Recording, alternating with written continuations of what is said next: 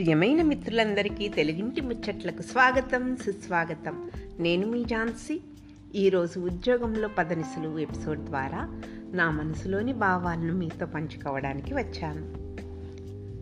నీ ముందు భగవంతుడు నీ గురువు ప్రత్యక్షమైతే నీవు ఎవరికి నమస్కారం చేస్తావు అని కబీర్ దాస్ని ఎవరో అడిగారట. నేను ముందుగా నా గురువుకు నమస్కారం చేస్తాను. ఎందుకంటే ఆ భగవంతుని గురించి నాకు జ్ఞానాన్ని కలిగించింది గురువే కనుక అన్నారట ఆయన. అంతటి ఉత్కృష్టమైనది ఉపాధ్యాయ వృత్తి. చిన్నప్పటి నుంచి నాకు టీచర్ని కావాలనే కోరిక. ఆ కోరిక బలంగా ఏర్పడడానికి కారణం మా తెలుగు టీచర్ అయిన లక్ష్మి టీచర్ నా స్నేహితురాలు రాజీ వాళ్ళ అమ్మగారు.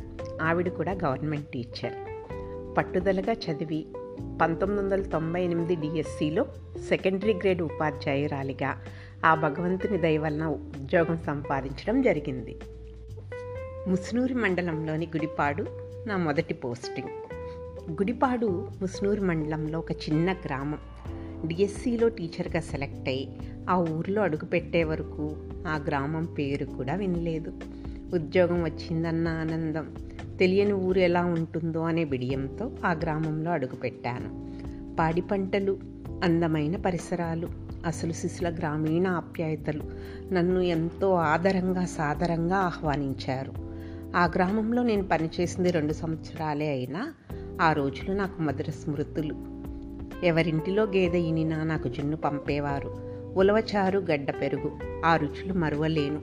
సహకరించిన గ్రామ పెద్దలు వినయ విధేయత కలిగిన విద్యార్థులు నా ఉద్యోగం మీద మరింత ప్రేమను పెంచారు. గుడిపాడు ప్రైమరీ పాఠశాలలో పనిచేస్తున్నప్పటి ఒక సరదా సంఘటన. నా మొదటి పోస్టింగ్ ఆ ఊర్లోనే కదా? అక్కడే రూమ్ తీసుకుని ఉండి ప్రతి శనివారం వీడు అమ్మ వాళ్ళ ఇంటికి వెళ్ళేదాన్ని. మొత్తం ఐదుగురు ఉపాధ్యాయులం పనిచేసేవాళ్ళం ఆ స్కూల్లో. ఆ రోజు శనివారం. స్కూల్ నుంచి సాయంత్రం నూజివీడు వెళ్ళాలి. ఆ రోజు ముగ్గురు టీచర్స్ అనుకోకుండా ట్రైనింగ్ క్లాసెస్కి వెళ్ళడం. ఒక టీచర్ గారు అత్యవసరంగా సెలవుల్లో ఉండడంతో నాకు మల్టీ క్లాస్ టీచింగ్ చేయవలసిన పరిస్థితి వచ్చింది. మొత్తం పిల్లలందరినీ ఒక చోట కూర్చోబెట్టి జాతీయ చిహ్నాలు జాతీయ గీతాలు మన జెండాను ఎలా గౌరవించాలి ఇలాంటివన్నీ చెప్పాను. ముఖ్యంగా అసెంబ్లీ జరిగేప్పుడు క్రమశిక్షణగా ఉండాలని అది దేశం పట్ల మనం గౌరవం చూపించడం అని కూడా చెప్పా. విద్యార్థులు చాలా శ్రద్ధగా విన్నారు. గుడిపాడులో పనిచేసేటప్పుడు సాయంత్రం కూడా అసెంబ్లీ జరిగేది. నేను అసెంబ్లీ కండక్ట్ చేస్తూ వారికి ఎదురుగా నిల్చున్నా. స్కూల్ వదిలే టైం నూజివీడు వెళ్ళే బస్ వచ్చే టైం రెండు ఒకటే. అసెంబ్లీ టైంలో బస్ వస్తే పిల్లలు దూరం నుంచి చూసి అరెసి బస్ బస్ అని చెప్పడం. మేము గబగబా రెండు నిమిషాల్లో నడిచి బస్సు ఎక్కేవాళ్ళం.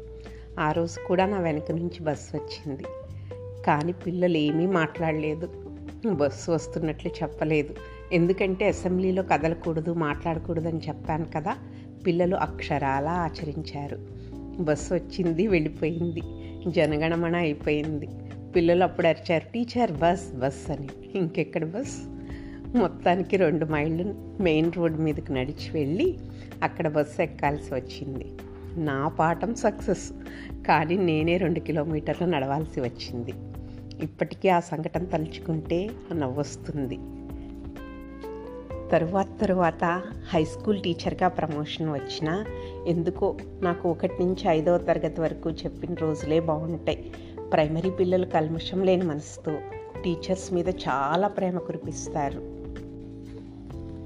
ఈ ఊరు నుంచి ట్రాన్స్ఫర్ మీద వచ్చేస్తుంటే పిల్లలు పెద్దలు బస్ దాకా వచ్చి వీడ్కోలు చెప్పారు. ఇప్పటికీ ఆ ఊర్లో చిన్న ఫంక్షన్ జరిగిన నన్ను పిలుస్తారు. గుడిపాడు నా జీవిత పుస్తకంలో ఒక అందమైన స్మృతి. మా ఉపాధ్యాయులందరికీ ఇటువంటివే ఎన్నో సరదా సంఘటనలు ఎదురవుతూ ఉంటాయి. ఇతర ఉద్యోగస్తులకి మాకు తేడా ఏమిటంటే వారి కంప్యూటర్తో కాగితాలతో పనిచేస్తారు. మరి మేము చైతన్యవంతులైన చిన్నారులతో భావి భారత పౌరులతో భవిష్యత్తు నిర్మాతలతో పనిచేస్తాము ఉపాధ్యాయురాలనైనందుకు అప్పుడు ఇప్పుడు ఎప్పుడూ గర్విస్తూనే ఉంటాను.